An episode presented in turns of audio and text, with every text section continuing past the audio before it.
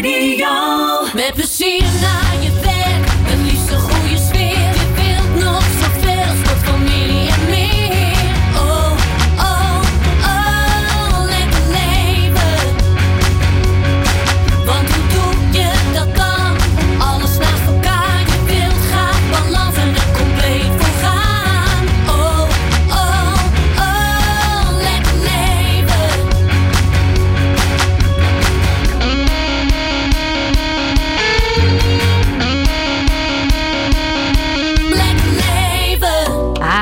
Dat je weer luistert naar een nieuwe Lekker Leven met Martine. Ja, een nieuw jaar en dus ook weer nieuwe onderwerpen en nieuwe gasten dit jaar. Ik wil je dan ook eventjes aan het begin van het nieuwe jaar enorm bedanken dat je luistert. Want we bestaan inmiddels alweer 3,5 jaar. Ik vind het ook te gek om iedere keer weer persoonlijke berichten te krijgen. Dat doe ik eigenlijk, of dat krijg ik eigenlijk ook bijna wekelijks. En dat waardeer ik echt enorm. Dus dankjewel voor het luisteren. En dankjewel voor alle inspiratie en berichten die we iedere keer krijgen. Ik ben Martine Houwert en dit programma en deze podcast is ontstaan omdat ik echt iedereen een lekker leven gun. Waarin de beste versie van jezelf kunt zijn, zowel fysiek als mentaal. Veerkrachtig bent als het even tegen zit. En vooral jezelf kunt zijn en durft te zijn wie je echt bent. En ook lekker kunt eh, genieten van alle dingen om je heen en alle mensen om je heen. En deze keer hebben we dan ook eh, twee hele mooie gasten. Straks spreken we namelijk eh, Comfortzone vergroten. En spreekbeurtendokter Marco Pesch van Happy Good Talk. Voor heel veel mensen is spreken voor het publiek of voor de camera enorm spannend. Maar hoe kun je dat nou natuurlijker, authentieker en vooral ook relaxter doen? Nou, we gaan daar straks over praten en hij gaat je ook heel veel tips geven. Maar we beginnen deze aflevering met een man die we al jarenlang kennen als de make-up en hair artist van heel bekend Nederland. Lekker leven met Martine. Zet de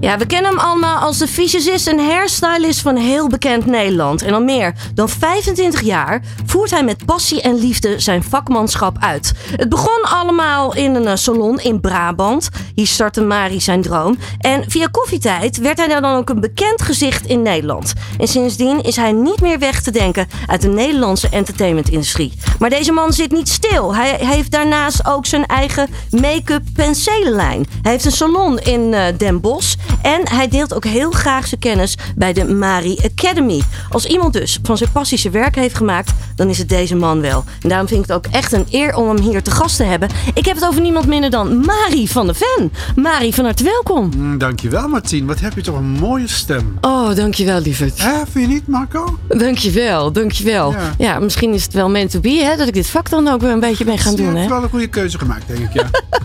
Mari, eh, als iemand van eh, zijn passie zijn werk heeft gemaakt, dan ben jij het al wel. Absoluut. Eh, je zit nu al ruim 25 jaar in het vak.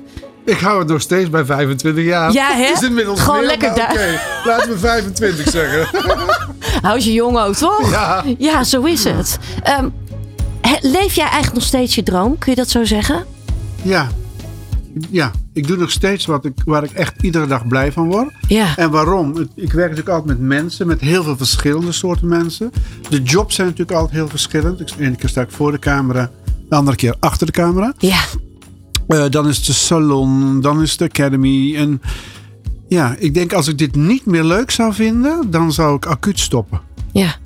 Ja zo, ja, zo belangrijk is het denk ik ook wel voor je. hè? ik kan ook niks anders, joh. Maar eh, jij gaat toch nooit meer stoppen, denk ik? Maar, Nooit. Nee, toch? Ik ga met die penseel de, de kist in, joh. Ja, dat denk ik ook eigenlijk wel. Ja. Nou, ik moet je ook wel eerlijk zeggen, Marie. eh, vanochtend toen ik opstond, ik stond heel vroeg op vanochtend. Toen dacht ik, oh potverdorie. Ik moet toch nog wel eventjes extra mijn make-up meenemen. Ja, want Marie komt Ik had vandaag. wel op zitten letten, ja. Dat dacht ik al. Hè, gat? Leuk hoor, dan heb je het goed gedaan. Ja, toch wel? Ja, zeker. Oh, gelukkig, gelukkig. Nou, ik zal je zeggen, als klein kind wilde ik namelijk eh fysicist worden, weet je dat? Oh ja? Ja, ik heb echt zitten twijfelen wat ik wilde worden. Of professioneel danseres of fysicist. Het is, alle, het is alle twee niet geworden. Nou, professioneel danseres dus wel, want daar ben ik mee begonnen. Eh, maar fysiologie heb ik ook echt dat aan je zitten voor, denken. een- inderdaad voor een deel gedaan. Ja, ik vond het gewoon heel leuk om andere mensen mooi te maken. En dat is natuurlijk wat jij echt doet iedere dag. Ja, je maakt mensen mooi, maar je maakt mensen natuurlijk ook blijer, hè? Ja, Ik bedoel, toen bijvoorbeeld met die metamorfoses voor koffietijd, om daar een heel goed voorbeeld van te noemen. Je verandert natuurlijk mensen totaal. Met een andere koep, een andere kleur, een andere make-up. Waardoor mensen zich mooi gaan voelen. Maar natuurlijk ook anders gaan bewegen. Anders gaan voelen. Dus je geeft echt innerlijk ook een heel stuk mee. En dat maakt mij ook blij. Ja. Ja. ja, en dat vind ik ook het mooie van jouw vak. Want heel veel mensen denken, ja, het is alleen maar de buitenkant. Maar het gaat vaak veel verder dan dat. Hè? Zeker weten. Je, je benoemt het hier al aan, maar ik ervaar het zelf ook. eh, niet alleen in mijn vak. Hè. In mijn vak is make-up belangrijk. Ehm, maar juist ook wel privé. En ook gewoon om je lekker te voelen, kan make-up en haar zo enorm veel doen eigenlijk. Ja, Dat straal je ook uit. Hè? Dat geef je toch veel zelfverzekerder. Meer vertrouwen. Ja. Ja. Ja, ik maak het nog iedere dag mee. Ja, Marco, we gaan natuurlijk straks met jou praten over het presenteervak. Eh, maar ik denk dat jij ook wel kan beamen hè? hoe belangrijk kleding, maar ook make-up kan zijn in het vak. Zeker. Het, is, ehm, eh, het geeft je zoveel meer zelfvertrouwen. En het geeft zoveel meer gevoel van... I've got this. Ja. Er zit een soort aantrekkelijkheid zit daarin. Ja, Ehm, en dat komt van binnenuit. Maar dat wat je buiten doet, van buiten styling of, of eh, visagie of kleding, geeft je wellicht net dat extra zetje wat je nodig hebt. ja, dat stukje, die boost eigenlijk misschien wel een beetje. Of dat stukje zelfvertrouwen, waardoor je net eventjes wat lekkerder voelt, zeg maar. Klopt. Ja, ja. Dat hoeft inderdaad, het kan iemand, willekeurig iemand zijn, maar zelfs bekende Nederlanders ben, zijn gewoon heel blij als ze weten dat ze er goed uit zijn en ze moeten performen. Ja. Geeft hen nog gewoon toch meer zelfvertrouwen en meer zekerheid. Dat is ook normaal. Ja, ja. Mooi vak heb je, hè? Ja, ik zeg al, ik kan, ik kan niks anders.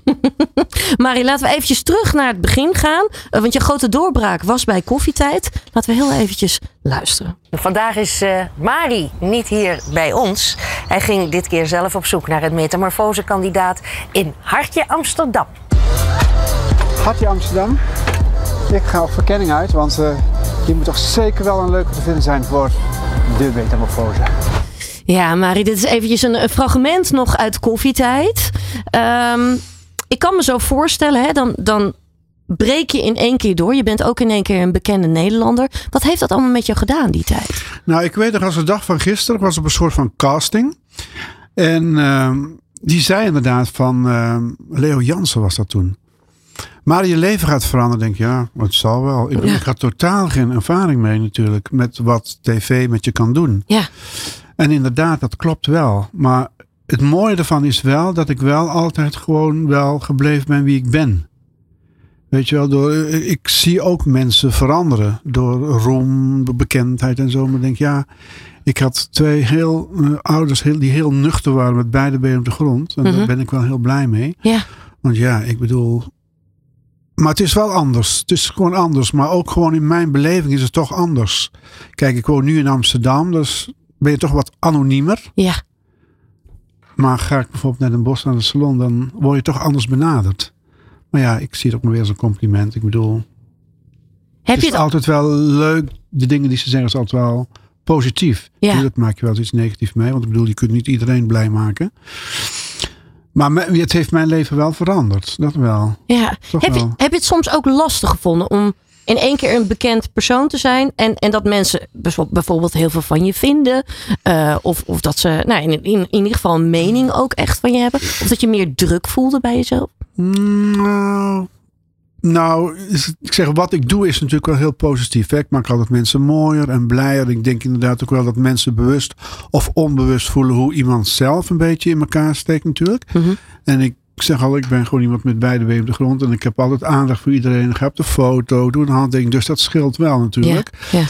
Maar ik zeg al, het heeft wel, ja, voor mezelf was dat ook wel in het begin wel wennen. Ja, Bijvoorbeeld dat je op de foto moet of je wordt herkend. En denk, ik was er soms ook totaal niet mee bezig. Ik Oh, oh ja, oh ja, tuurlijk. Ja, ja. ja. ja dat Dus kan ik heb gelukkig niet echt heel veel nadelige dingen meegemaakt. Maar ik zie het natuurlijk om me heen wel gebeuren. Maar je moet als bekende Nederlander wel karakter hebben. En wel eh, een beetje eelt op je ziel. Want eh, het kan wel tough zijn. Ja, ja, dat kan ik me voorstellen. Ja. Een, een ander iets ook, hè? Ik bedoel, jij hebt een vak waar heel veel mensen van dromen dat ze daar hun vak van kunnen maken. Dat is niet voor heel veel mensen weggelegd. Als je nu na al die jaren, je zit nu meer dan 25 jaar in het vak, terugkijkt. Wat heeft ervoor gezorgd dat jij echt van je passie je werk hebt kunnen maken? Nou, het begon eigenlijk al met een klein kind. Ik had geen eh, auto's, maar ik had poppen. En eh, die knipte ik al het haar kort. Dus het, zat tot, dat zit in mijn DNA. Hm. En eh, mijn moeder zegt, nee, je moet geen kapper worden. Het is geen droog brood in te verdienen. Dus ik ben een blauwe maandag naar een assurantiekantoor gegaan. Waar ze na drie maanden zei van, nou Marie, het lijkt toch maar beter dat je een ander vak gaat kiezen. Dus ik ging eigenlijk in de pauzes ging ik al gewoon solliciteren. En ik ben uiteindelijk toch iemand die best wel eigenwijs is en zijn eigen ding doet. Ook al zei mijn moeder, ga niet naar Amsterdam, word geen kapper. Ik denk, ja mam.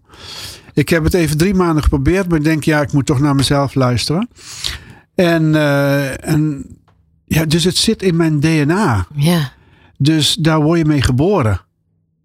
En ja, ik zeg altijd tot de dag van vandaag. En het mooie is dat het zich eigenlijk ehm, uitbreidt in heel veel verschillende facetten, wat ik net zei. En dat maakt het ook zo interessant. En wat het nog zeker zo interessant maakt, is dat je natuurlijk altijd met mensen bezig bent. En dat is natuurlijk ook wel heel erg interessant en boeiend. Ja. Want niet iedereen is hetzelfde. Ja, dus jij kwam eigenlijk al op een hele jonge leeftijd achter wat je passie was eigenlijk. En waar je, nou, waar je echt voor wilde gaan. Ja. Ehm, toch je hart volgen daarin. Dus zelfs ook ten opzichte van je moeder zeggen: nee, mam, ik ga het anders doen. Daar is wel lef voor nodig, hè? Ja, dat is wel een deel van je karakter, denk ik. Wat ik al zeg, ik ben wel. Is het echt karakter? Of heb je jezelf ook dingen aangeleerd om ergens door te zetten? Of, of Nou, haal je inspiratie uit boeken? Of, Nou, sowieso. Kijk, mijn jeugd was natuurlijk sowieso helemaal niet leuk. Ik werd natuurlijk heel erg gepest. Mhm. Dus, maar ik bedoel, dat is ook heftig als je klein kind bent, in een dorp woont en nooit goed bent, nooit niks mag doen. Of eh, je, als je iets deed, was je niet goed. ja. Dus ik denk ook wel dat je ook wel een bepaald karakter voor moet hebben. Want ik bedoel, er zijn natuurlijk heel veel jongens, meisjes die bijvoorbeeld zelfmoord pleegden. Ik bedoel, ja, dat is nog ah, zeker aan de, aan de orde van de dag. ja. Dus na die uitzending was het ook heel erg mooi dat ook heel erg mensen zich gesteund voelden. En daarom wilde ik het ook doen. Dus ik denk dat karakter wel een bepaalde factor heeft natuurlijk. Als ik, ik ben wel een gevoelige jongen, maar ik weet ook wel wat ik wil. ja. Dus ik denk, dat zit ook in je DNA. Dus dat krijg je wel een stukje mee. ja. Anders Mooi. heb je het misschien toch nog een stuk moeilijk. Ik zeg niet dat ik het makkelijk heb gehad. Maar ik denk als je dat stukje karakter mee hebt. Dat doorzettingsvermogen en die wilskracht. Ik denk wel dat dat belangrijk is. Ja, ja. En daarnaast natuurlijk ook wel echt vakmanschap, hè? Iedere keer gewoon ook echt goed werk kunnen leveren. Ja, maar ik, ik hoorde jou straks nog zeggen, voordat we begonnen, zeggen van ik wil eigenlijk altijd blijven leren. En dat Ja. heb ik nog op de dag van vandaag. Ja. En juist mijn vak is natuurlijk heel erg aan mode onderhevig. Ik vind ook dat ik gewoon altijd 100% moet leveren. Of het nou in de salon is, of het nou voor tv is. Als ik dat niet meer heb, dan moet ik stoppen. Ja. Dus ik herken dat. Ja, ja. Altijd blijven leren. Ja, ik zeg altijd wel, ik blijf graag als leerling gewoon in het leven staan. Dan vind, dan vind ik het zelf namelijk, als je nieuwsgierig blijft naar alles om je heen. Ik persoonlijk haal daar gewoon heel veel geluk uit. Uit die stukje nieuwsgierigheid en, en ook uit die groei. Ik vind Maar dat ook, je, maar belangrijk. ook je eigen persoonlijke groei natuurlijk. Ja, juist. Want stilstand is nog steeds achteruitgang natuurlijk. Ja, ja. Maar goed, voor de een is dat belangrijker dan voor de ander Ja, voor mij natuurlijk. heel belangrijk. Voor jou is dat een heel belangrijk iets. Groei dus. Ja, nee, want ik bedoel, als je niet kunt groeien, dan sta je stil. En dan, eh, nou, dan kun je beter thuis op belang blijven zitten. Ja. Maar dat zit niet in mijn DNA. Straks gaan we even wat verder ook over die, dat stukje persoonlijke groei. Want daar ben ik ook nog wel nieuwsgierig naar. Jij hebt je natuurlijk als fysicist en als eh hairstylist... heb je natuurlijk ook enorm ontwikkeld. Want je werd eerst heel erg bekend op tv. Eh, je werd echt de fysicist, dat ben je nog steeds, van bekende Nederlanders. Maar daarnaast die haarsalon, de Mari Academy, de penselenlijn. Eh, je blijft continu, eigenlijk ook als ondernemer, ook continu doorontwikkelen. Maar nog steeds. Ja. Want ik ben net gewisseld van management. En ehm, ja, ook daar kom ik weer met ideeën. Nou is wel heel fijn. Zij komt ook steeds met ideeën. Dus dat is wel heel erg leuk. En ik heb nog steeds van... Oh, zullen we misschien niet dit? Of kunnen we misschien niet dat? Ik heb wel iets meer een berusting nu. Mhm. Want als je jong bent, dan. Ik ben nog steeds ambitieus, maar dan. eh, Ik denk dat ik het nu meer gedoseerder doe. Ja. Maar die passie en die wensen en dat, dat leren en het vooruit willen gaan, dat zit wel in mij. Dus dat gaat gewoon door. Ja, dat gaat natuurlijk nooit meer weg. Nee. Hè? Nee. Nee, dus continu doorontwikkelen. Waar haal je dan inspiratie vandaan? Wat is dan voor jou belangrijk? Dat kan heel eh, wisselend zijn. Dat kan Instagram zijn, Pinterest. Maar ook, ik doe nog, ik ben eh, namelijk creative director van Lanza. Dat is een haar, eh, Amerikaans haarmerk. Ik doe Mhm. de Benelux. Ja. Ik ga nog echt, ik maak dan twee keer per jaar een boek voor de Benelux. Ik ga nog echt zoals vroeger gewoon zitten scheuren in bladen. Dat ik denk, hé, hey, dit is leuk om te doen. Dit is vernieuwen. Dit kunnen we doen. Ehm, dus dat doe, doe ik ook nog steeds, wat ik vroeger deed. Ja. En dus ja, het kan mensen op straat zijn, het kan een film zijn, het kan zien wat ik, wat ik hier ineens iets tegenkom qua kleur. Eigenlijk door alles. Alles wat er in de lucht hangt, wat er gebeurt op social media, dan. Ja, ik ben natuurlijk heel gevoelig in die dingen. Ja, ja, fantastisch. En er is natuurlijk ook wat dat betreft ook wel heel veel inspiratie op te doen. Overal en ergens. Overal. Ik bedoel, als het nu niet meer lukt, dan lukt het nooit meer. Nee, klopt. Ehm, als, welke tips zou je eigenlijk nog mee willen geven aan mensen die juist van hun passie een werk willen maken? Of die echt nou ja, make-up art- artist willen worden? Nou, kijk, ik vind wel dat de tendens van de jeugd van nu wel veranderd is in de tijd dat ik net begon. Mhm. Want ik merk het ook wel eens inderdaad bij jonge meiden. Denk van, oh nee, ik wil niet op zaterdag werken hoor. Nee, drie dagen in de week is meer dan genoeg. dat is wel heel erg de tendens van nu. Wat ik totaal niet begrijp. Want ik bedoel, ik werk zelf soms nog zes, zeven dagen in de week. Eh, daar ben je mee opgegroeid, maar dat is ook een andere generatie natuurlijk. Ik denk dat het heel erg belangrijk is, als je daadwerkelijk wat wil, zul je er toch voor moeten werken. En niks komt voor niks. Dus forget it, die drie dagen werken en nee, niet op zaterdag, ga je het nooit meer redden. Dus mocht je inderdaad gewoon zeggen, hé, hey, ik wil kappen, pak alles aan. Ja, Verzamel voorbeelden, ga voor wat je wil, dan, dan gaat het je ook lukken. ja. Maar met stilzitten en drie dagen werken, forget it. Nee. Dus een bepaalde drive moet er wel echt achter zitten. Zeker. Ja. ja. Jij hebt natuurlijk ook altijd, altijd hard gewerkt. Hè? Kan je ook. Nog steeds. Je, je, je zei wel natuurlijk, je, je doet wel ietsje rustiger aan. eh, maar echt, echt minder hard werken, kan je dat?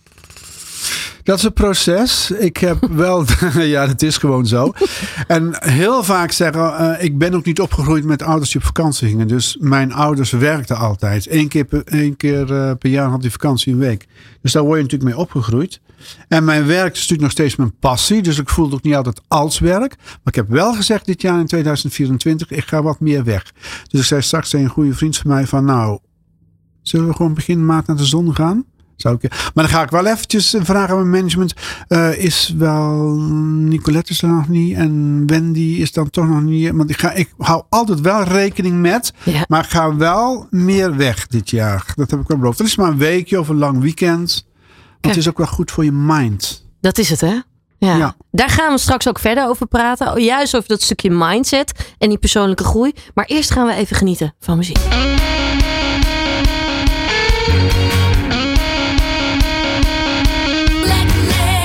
Je luistert naar eh, Lekker Leven. We zitten hier met eh Mari van der Ven. En straks gaan we natuurlijk ook verder praten met eh, Marco Pesch.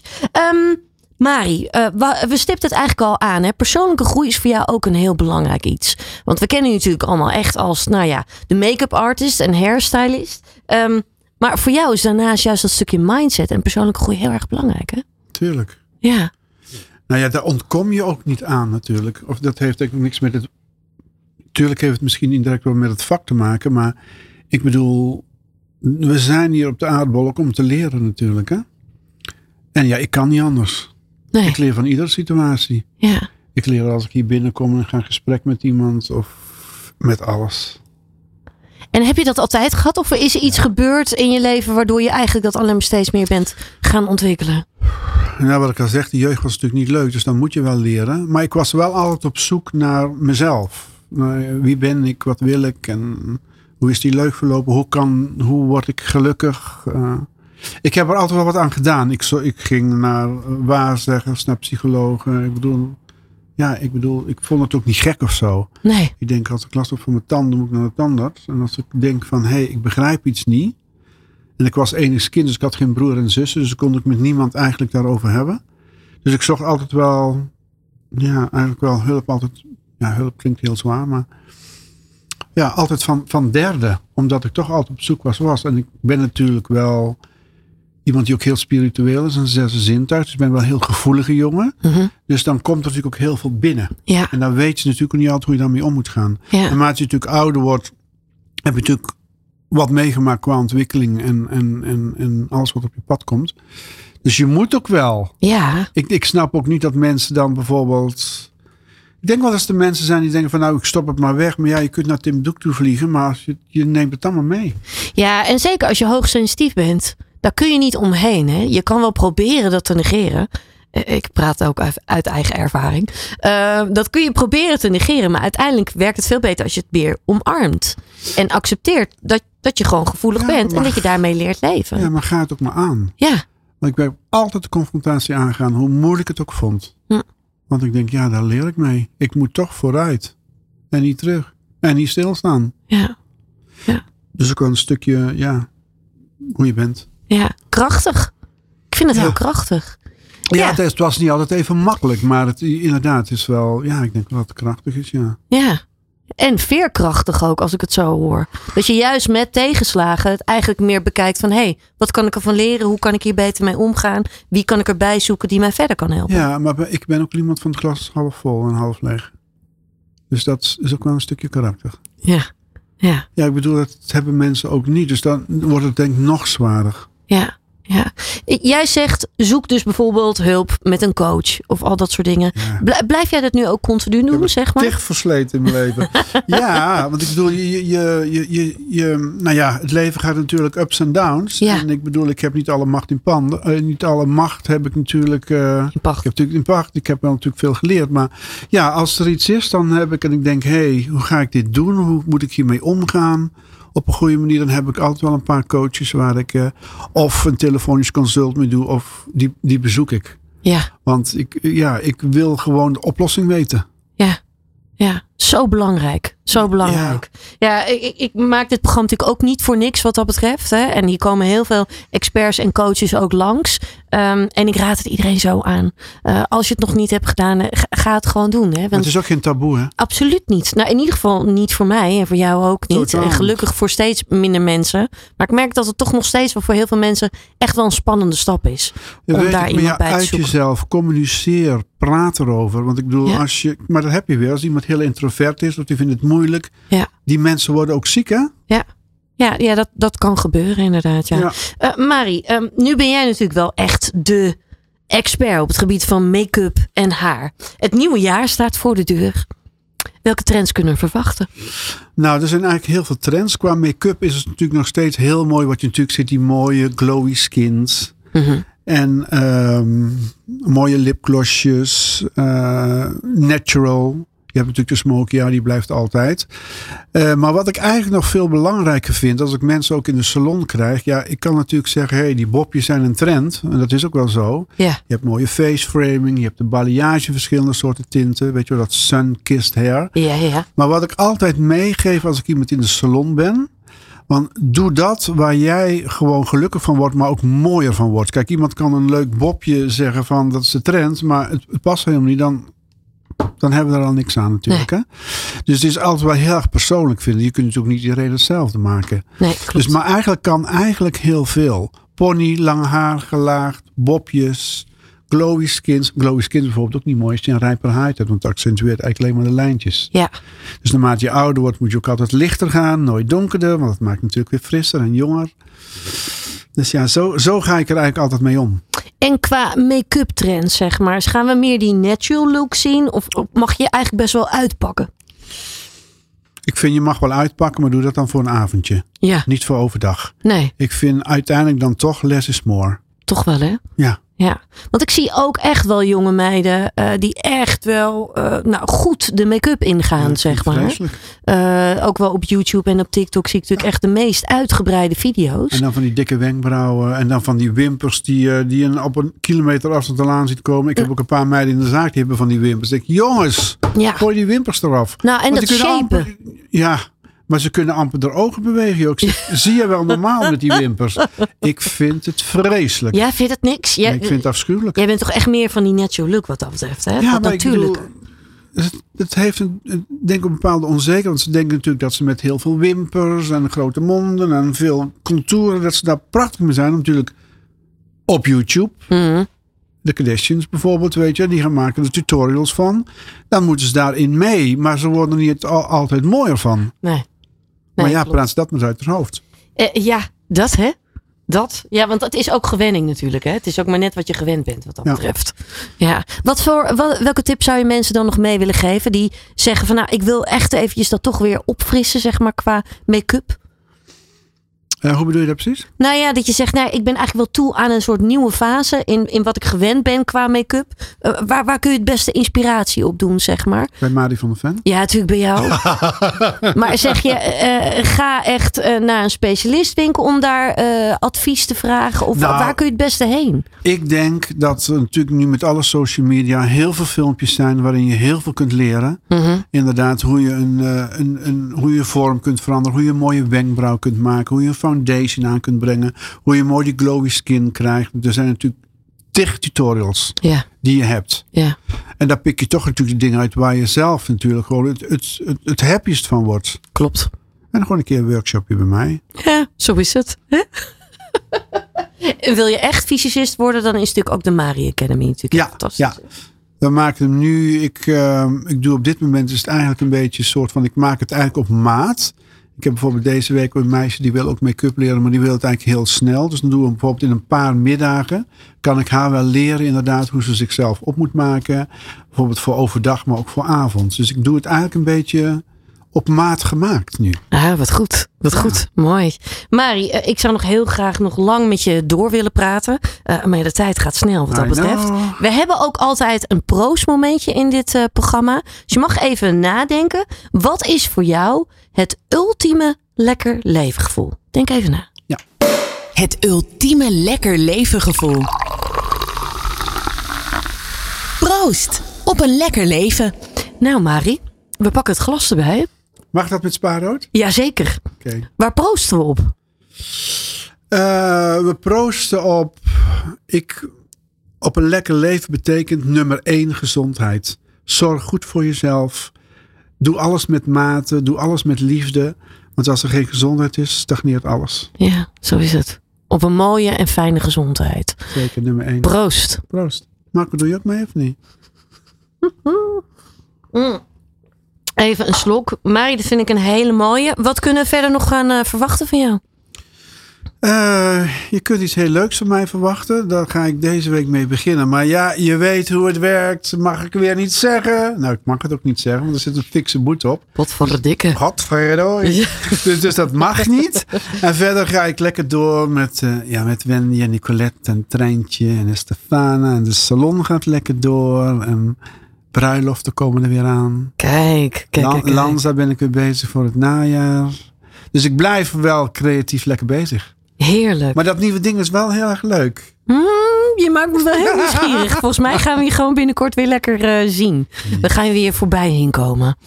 We gaan zien wat het is. Mari, ik wil je enorm bedanken voor je komst. Graag gedaan. En heel veel succes met alles wat je gaat doen. Dankjewel, jij ook. Dankjewel.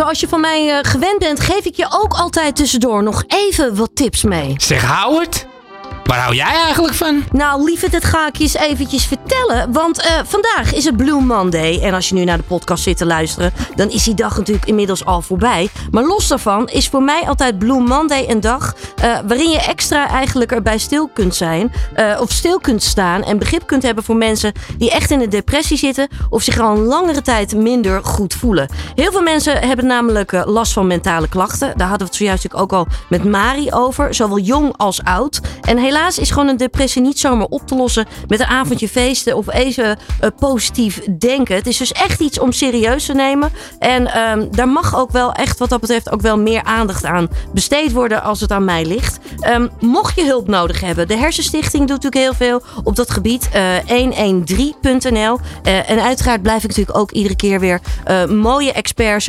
uitnodigen die ook over dit onderwerp gaan.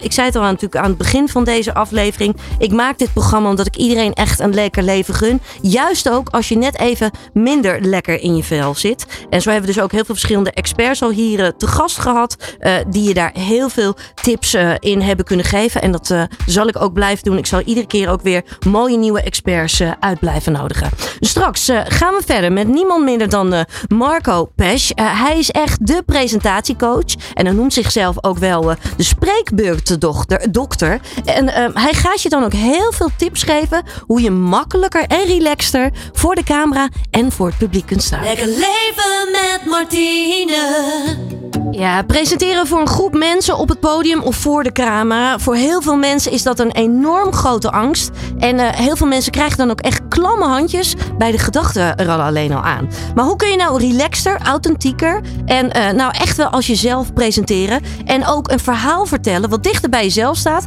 En wat mensen echt raakt of blijft hangen. Nou, we gaan hierover praten met een expert op dit gebied. Hij noemt zichzelf ook wel de spreekbeurtendokter en de comfortzone vergroter. En met zijn bedrijf Happy Good Talk helpt hij al jarenlang enorm veel mensen en organisaties authentieker en relaxter presenteren.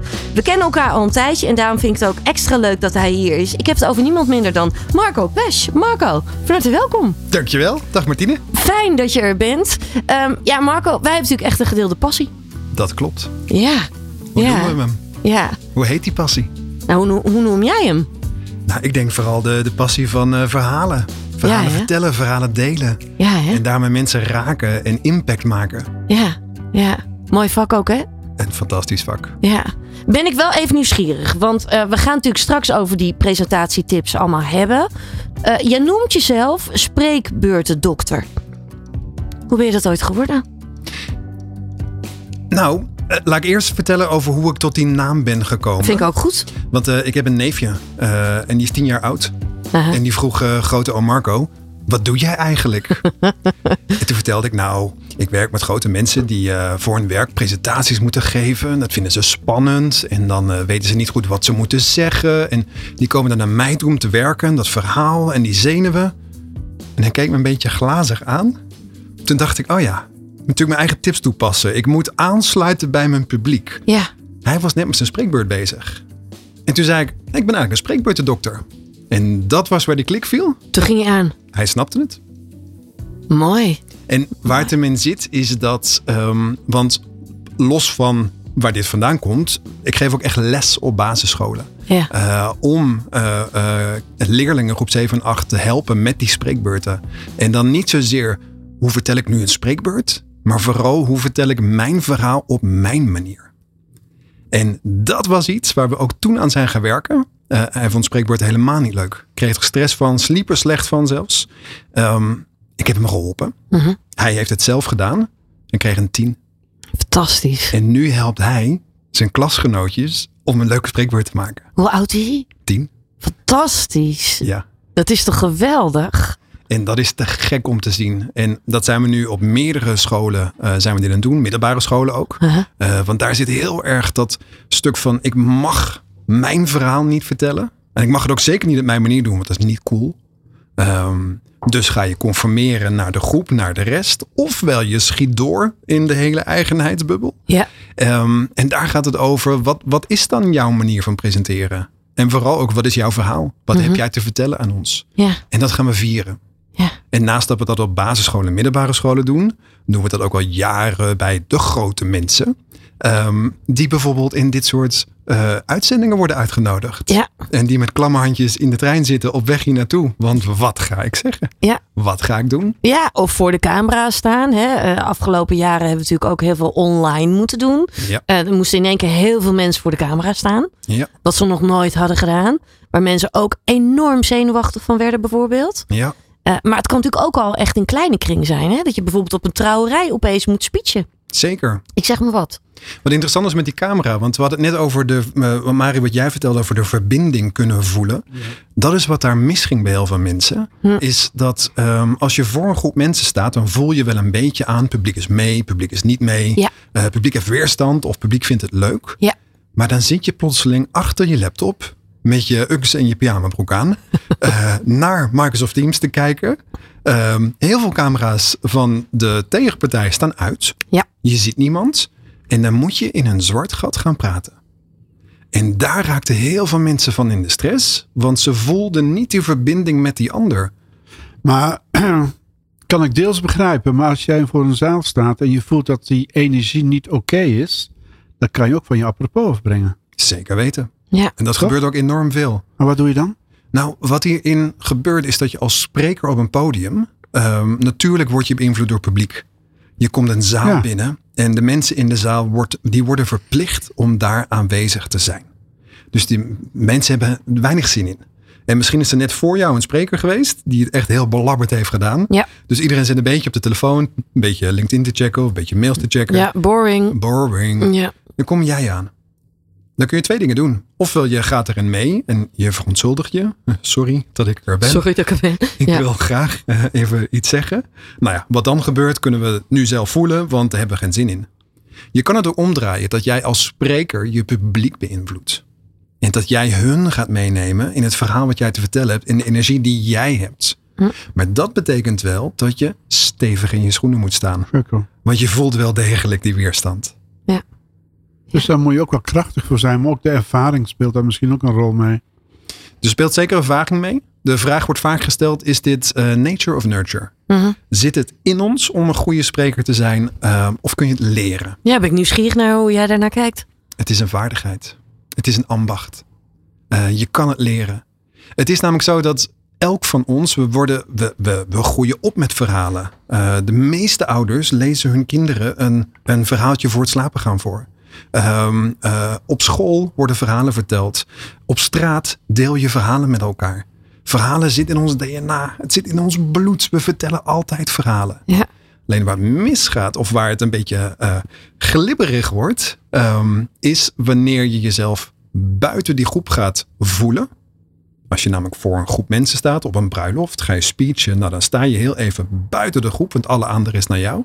En dan gaat daar iets, iets glibberen. Nou, Ja. daar kun je aan werken. En dat is de ambacht. Iedereen kan leren spreken. Mooi. Mooi, mooi hoe je het omschrijft. En hier komt toch ook wel weer dat stukje gevoeligheid, hè, Mari? Ehm, dat zit ook heel erg eh, nou ja, in mijn vak, maar natuurlijk ook in Marco's vak. Eigenlijk wel in het presentatievak zit die gevoeligheid. eh, dat zit er wel in. Want je hebt altijd te maken met mensen. Of je nou voor het publiek staat. eh, of nou, zoals we hier in de radiostudio zitten. je hebt altijd contact te maken met degene tegenover wie je praat. Dus die gevoeligheid, eh, ja, daar, heb je, daar heb je wel mee te werken, zeg maar. Maar daar kan ook meteen je kracht ook in zitten. Als je daar goed mee weet te spelen, wat dat betreft. Maar dan is een camera weer heel anders. Volledig. Want dan, ik, bedoel, ik bedoel, je kunt voor een groep mensen staan van 500 man. Dat ik misschien soms kan denken van, oeps. Maar ik kan voor een camera spreken. Dan zit er misschien wel een miljoen naar te kijken. Wat me totaal niks doet. Ja. Ja. Waar zit hem dat verschil dan in? Ik denk dat dat heel erg zit in eh, hoe jij in je eigen hoofd of hart omgaat met de situatie op zo'n moment. Ja. Ik kom heel veel mensen tegen die zeggen voor 500 eh, eh, mensen publiek spreken, makkelijk. Doe ik zo. Maar een één op één gesprek, Ja. oeh, dat wordt spannend. Ehm, terwijl er ook mensen zijn die heel makkelijk één op één zijn, maar zet ze voor 500 mensen neer en ze slaan helemaal dicht. En ze klappen helemaal dicht. Het is zo persoonlijk, hè? Het is heel persoonlijk en het ligt aan je karakter, ligt aan de ervaringen die je hebt. Ehm, dus waar het precies in zit, persoonsafhankelijk. Ja. Maar we zien echt grote verschillen daarin tussen mensen. Marco, eventjes terug bij het begin. Want ik stelde je de vraag aan het begin. Waar komt dit vandaan, zeg maar? Hoe ben je ooit, ja, spreekbeurtendokter, zo gaan we het toch even noemen. Hoe ben je ooit zo geworden, zeg maar? Waar, waar is die passie begonnen? In mijn geval, Maarten, ik hoorde jou net praten over eh, vroeger wat je altijd wilde worden. Ehm, in mijn geval was dat diffuus.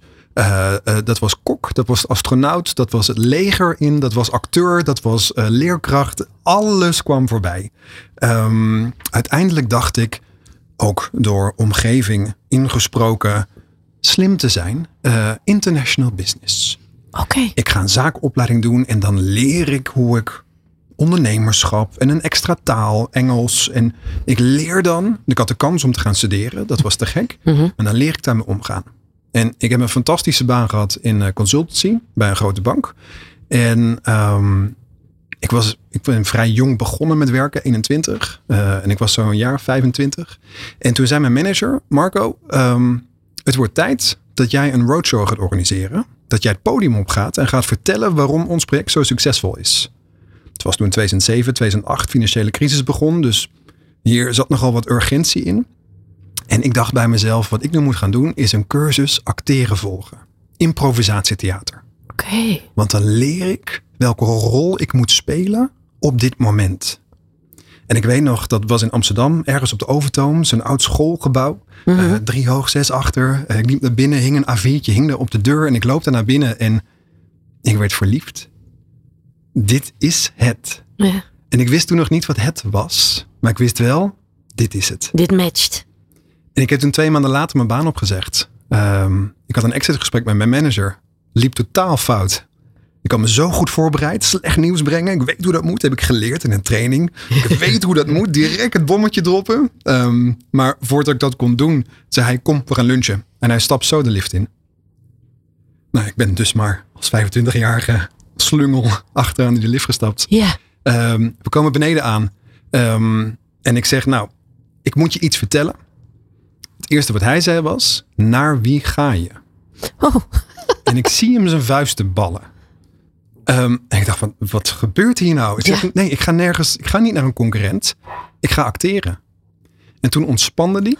En toen werd het een heel emotioneel gesprek. Maar toen zei hij namelijk, mijn droom vroeger was zingen, dansen, acteren. Maar toen kreeg ik een vrouw, toen kreeg ik kinderen, dan kocht ik een huis, werd ik een manager. En de droom is toen de droom gebleven. Ja. Ja. Dus je kreeg eigenlijk ook een heel mooi gesprek daardoor misschien ook wel weer. En een waanzinnig gesprek. Ja, ja, fantastisch. Ja, wat dat betreft, eh, we hadden het natuurlijk al met jou erover, Marie. Maar je bent dus ook echt je hart gaan volgen op dat moment. 100 procent.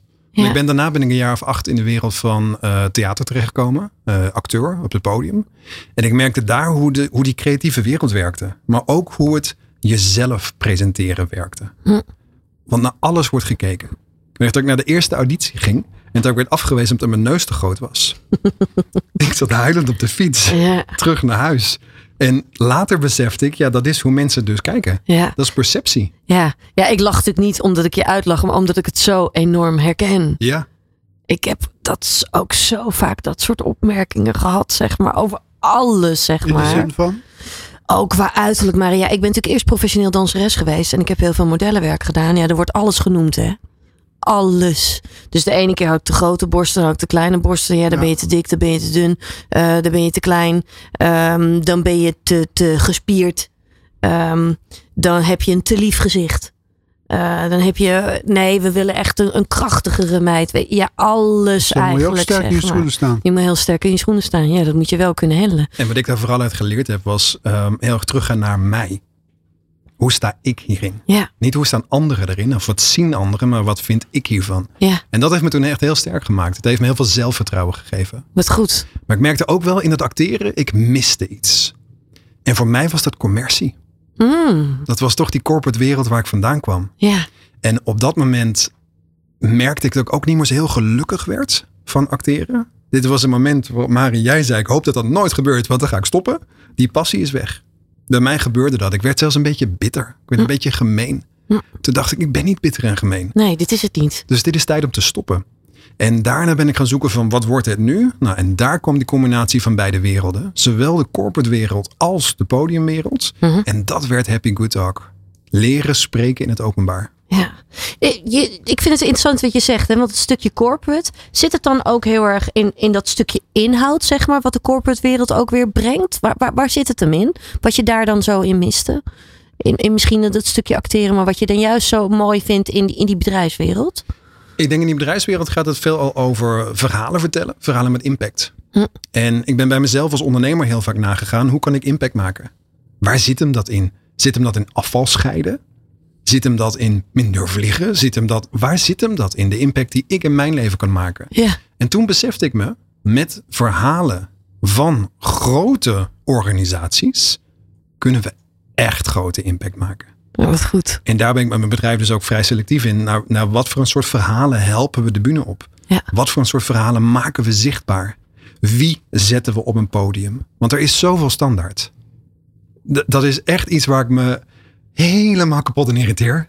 Er is zoveel van hetzelfde. Dat is het, hè? En we zien dezelfde grapjes, met dezelfde structuur, met dezelfde mensen die er allemaal hetzelfde uitzien. En waar ik juist voor pleit, is meer van dat andere. Ja. En als we het hebben over spreken openbaar, over podia, sprekers, zit hem dat op representatie en op eigenheid. Ja. En die eigenheid, nou dat is echt waar ik eh, als een vis in het water voel. Kijk, we gaan natuurlijk ook echt eh, even over die presentatietips eh, praten. Ehm, laten we dat eventjes gaan doen. Na de jingle geef ik jou heel even een momentje de tijd om daarover na te denken. En dan gaan we daar eh, lekker over praten. Daar komt ie. Basie B hier, ik kom je niet vervelen. Ik breng die boodschap, delen is helen. Oprechte aandacht is een cadeau dat je kunt geven. Dus luister naar Martine, hier bij Lekker Leven. Ja, Marco, ehm, want jij bent natuurlijk echt de presentatiecoach. eh, echt wel de spreekbeurtendokter. Ehm, als je gaat presenteren. Die dag komt eraan dat jij voor die grote groep eh, moet gaan staan. Waar begin je dan? Wat is dan belangrijk in je voorbereiding? Het eh, flauwe antwoord is, dat eh, is heel afhankelijk van de context en van Tuurlijk. jezelf. Tuurlijk. Ik zal een voorbeeld geven vandaag. Eh, ehm, ik deed een een op één sessie met iemand en dat was een rationeel persoon. Of nog eens een introvert persoon. En introversie leg ik hier uit als iemand die de batterij oplaadt door Ja. alleen te zijn. Hm. Waar een extrovert de batterij oplaadt tussen mensen in. Ja. Dat is een beetje het verschil daartussen. En deze persoon vrij rationeel, heel sterk op inhoud. En wat deze persoon nodig had, was simpelweg de vraag: waar zit de lol in voor jou? Waar zit plezier om dit verhaal te gaan vertellen? Ja. En daar zijn we naar op zoek gegaan. En het is Blue Monday. Dus deze persoon kwam nogal met een lange sik vanochtend naar binnen. Mhm. We liepen high five en weer naar buiten. Oh, Want er fantastisch. zat plezier in dat verhaal. Ja. Dus hoe ga je jezelf voorbereiden? Wellicht kun je eens op zoek gaan naar waar zit plezier voor mij? Ja. Waar zit, het, waar zit het stukje plezier voor mij in dit verhaal eigenlijk wel? Dus of hoe kan ik misschien ook wel het stukje plezier in mezelf opwekken? En dat is natuurlijk het. Dat gaat ook over ehm, dat er meer dan genoeg standaard is. Er zijn standaard verhalen. We kunnen zo'n verhaal van internet afplukken of Ja. van een collega krijgen. Of nou ja, een- eh, met AI en alles wat er nu ook is, kan je ook zo natuurlijk alles eh, intikken. Hè? Exact, Ja. exact. En dan zien we op social media op zo'n bruiloft een hele mooie speech. En denken we, we gaan die speech kopiëren. En vaak wordt het een heel saai verhaal. Ja. Omdat er niet dat stuk eigenheid in zit. Dat unieke. Waarom vertel jij op dit moment dit verhaal? En voor veel mensen zit die sleutel in plezier hebben. Hm. Waar zit voor mij dat plezier in? Ja. En dat betekent soms een hele grappige anekdote waar je zelf om moet lachen. Wat we namelijk ook heel vaak, of wat ik vaak terug hoor, is eh, ja, leuk anekdotes en zo toevoegen. Dat is een hele belangrijke tip als je het hebt over storytelling. Ja. Als je van een signer een pakkend verhaal wil, voeg anekdotes toe. Ja. Google op storytell tips. Nou, dit zal een van de eerste tips zijn die omhoog komt. Wordt ook visueler meteen in je verhaal, hè? Wordt direct Komt tot leven. Ja. Maar deze persoon zei, ja, maar ik wil niet overkomen alsof ik een presentatietraining gevolgd heb. Want dat zien we natuurlijk vrij vaak gebeuren. Dat mensen eh, op een podium staan of een sollicitatiegesprek voeren of voor publiek spreken. Ja. En dat je hoort dat ze iets doen wat gemaakt is. ja, wat ze aangeleerd hebben. Exact. Ja. En de tip daarin is, wat maakt het uniek voor jou? Waar zit, dit, waar zit jouw plezier? Waar zit jouw unieke toevoeging in dit verhaal? Ja. En dat is even zoeken. Daar zit namelijk voorbereiding in. Dat je die tekst uit je hoofd kan stampen, nou, gefeliciteerd. Maar hoe jij het eigen kan maken, dat het werkt voor jou, zodat jij moet glimlachen. En daarmee dus je publiek beïnvloedt, zodat zij ook gaan glimlachen, daar zit de magie. Mooi. Als je dan, dan ben je eenmaal bij die dag, hè? Het moment is bijna daar. Vijf minuten voor tijd. Je merkt dat je klamme handjes begint te krijgen. Eh, sommige mensen, nou sommige mensen, heel veel mensen zelfs, krijgen het soort benauwd, hè, zeg maar. Dus je denkt, oh man, ik kan bijna niet meer ademen. Heel veel mensen willen nog even naar het toilet. Dat is ook van de zenuw, hè? Al Ja. dat soort dingen. Dus je voelt echt aan alles dat je knetterzenuwachtig begint te worden. Wat zou jouw tip dan zijn? Ik kan je vertellen wat ik zelf doe. Ik sta natuurlijk ook zelf vaker op podia of in dit soort interviews. Wat voor mij persoonlijk helpt, is die vijf minuten van tevoren me even terugtrekken. Even tijd voor mezelf nemen. Ja. Ehm, en vaak merk ik dan, oh ja, ademhaling zit hoog, droge mond, eh klamme handjes. Oké, ik vind het best spannend. Ja. Maar wat mij dan helpt, is om gewoon even terug te trekken. En ook tegen mezelf te zeggen, ik kan dit. Ik heb mezelf voorbereid. Eh, dit wordt leuk, dit is gezellig. Ehm, en dat helpt dan enorm om die tijd voor mezelf te nemen. Ja. Vind je het dan wel goed om nog echt weer extra door de tekst heen te gaan? Of mag je dat juist loslaten zo vlak voordat je gaat? Er zijn uitzonderingen dat mensen ehm, eh, dat het helpt om nog even door die tekst heen te gaan. Ja. Er zijn uitzonderingen, maar 9 van de 10 laat het los. Ja, hè? Want waar je over moet praten, dat weet je wel. Het is alleen een bepaald stemmetje in je hoofd die zegt: jij gaat het vergeten. Ja.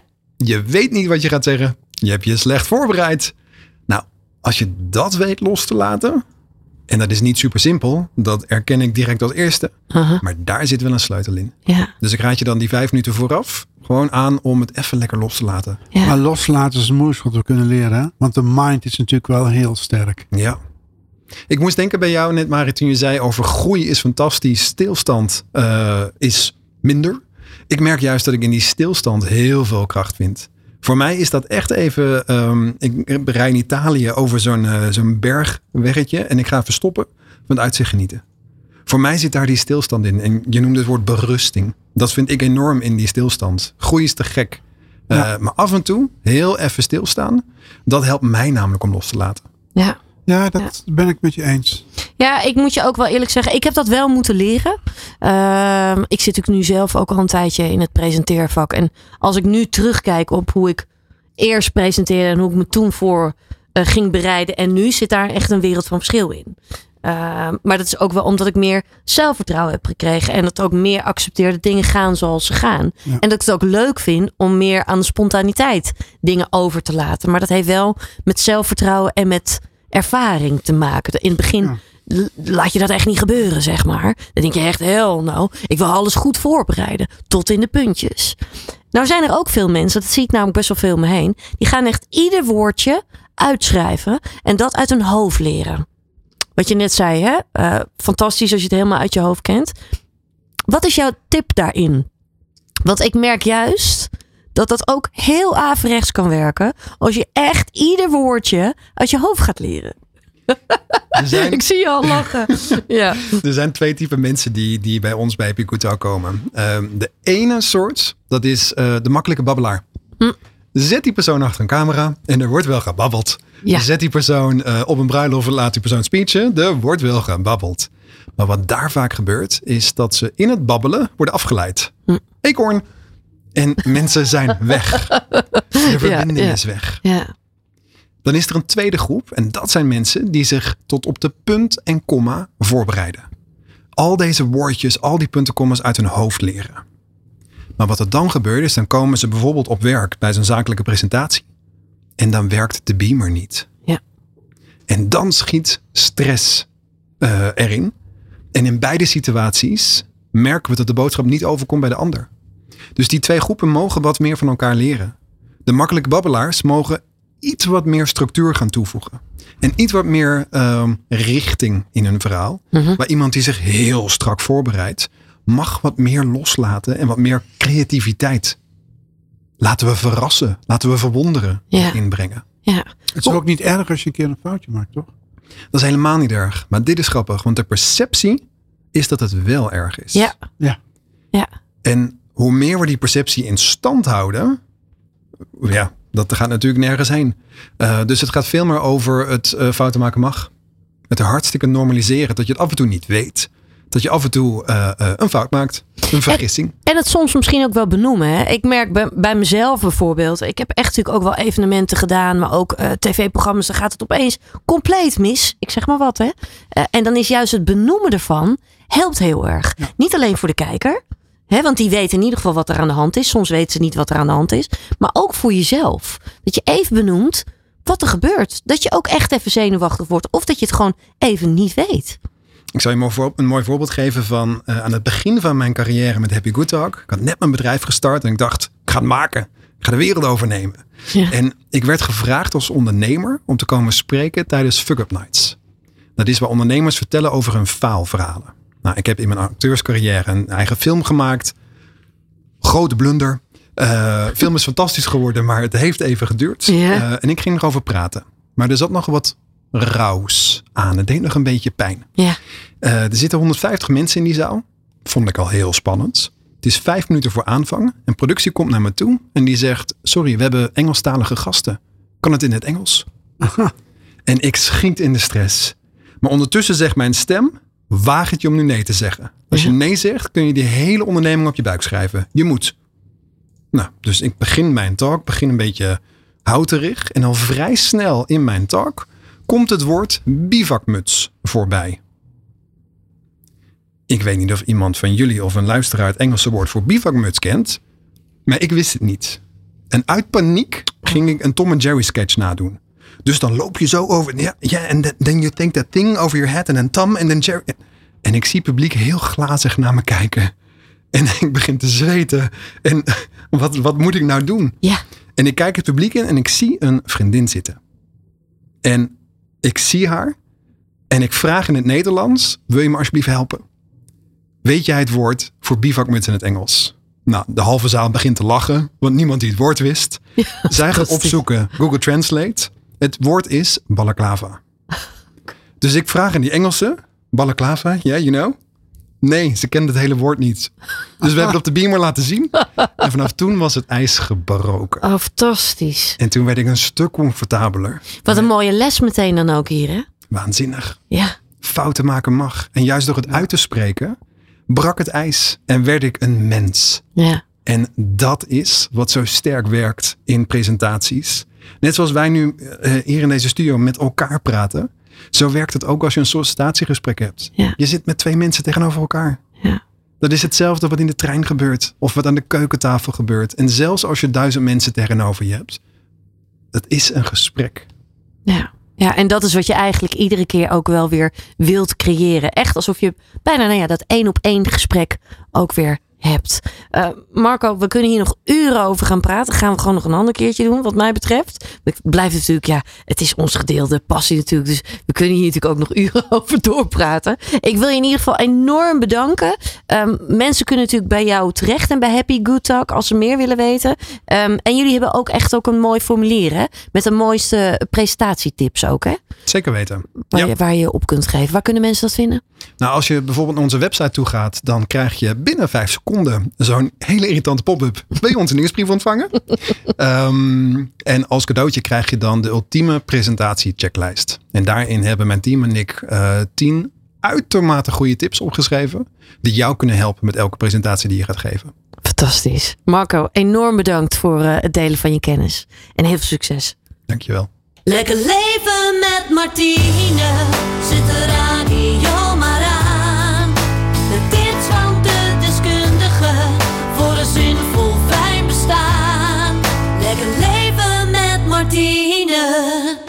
Ja, en hiermee zijn we alweer aan het einde gekomen van deze Lekker Leven met Martine. De eerste dus van 2024. We hopen natuurlijk dat je weer heel veel lekker veel inspiratie op hebt gedaan. En wil je nou nog een bericht achterlaten, dan kan dat uiteraard via mijn Instagram kanaal Lekker Leven met Martine. Ik wil je heel erg bedanken voor het luisteren. Heb een heel fijn en lekker leven. En heel graag tot de volgende keer. Je bent het zat, er is veel meer gezondheid.